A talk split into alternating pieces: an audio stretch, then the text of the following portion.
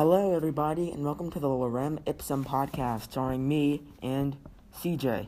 Hello. Today we're going to be talking about Martin de Porres, a African American saint. De Porres was born December 9th, 1579, in Lima, Viceroyalty of Peru, where he also died on November 3rd, 1639. Martin de Porres was buried at the Basilica and Convent of Santo Domingo, Lima District, Peru. His feast day is November 3rd.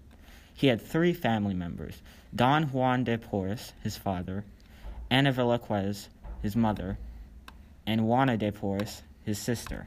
He was the illegitimate son of his father, a Spanish nobleman. Illegitimate meaning, if you're wondering what that means, it means that you were born and your parents were not married at the time. Unfortunately, after the birth of his sister, his father abandoned the family and he had to grow up in poverty and he ended up studying as a barber and surgeon to make money. He served as a lay brother at the Dominican Convent at the Rosary, which, because of his biracial descent, racial restrictions applied to him. He was extremely compassionate to animals, feeding rats he found and domesticating stray cats. He was also kind to the people, despite racial restrictions. One of these scenarios was where a man with ulcers was allowed to lay in his bed instead of being turned away. U- ulcers are sores in the lining of your stomach or in your esophagus. The building of the Convent of the Holy Rosary took over 50 years.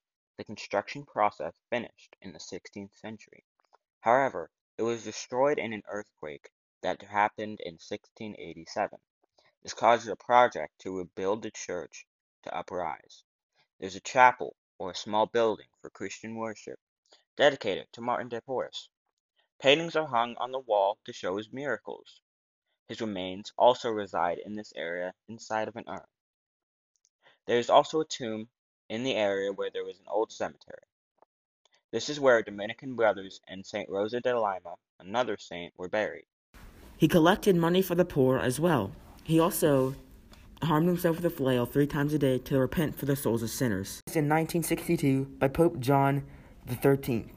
He was beatified in 1837, and beatified meaning the recognition of entering into heaven. He was the patron saint of barbers, African Americans, race relations, and social justice. Martin de Porres' impact on the church broke down racial barriers in the Dominican Covenant at the Rosary, making the covenant more inclusive for all races, including African Americans. Well, Jonathan, what lesson can we learn from Martin de Porres? Well, CJ, a lesson we can learn is that this man, no matter the obstacle he faced from prejudice, racism, and nowadays other people can face, such as sexism or any social barrier, God is always with you and guiding you to teach others, old, young, rich, poor, and to follow his path to be accepting towards everybody.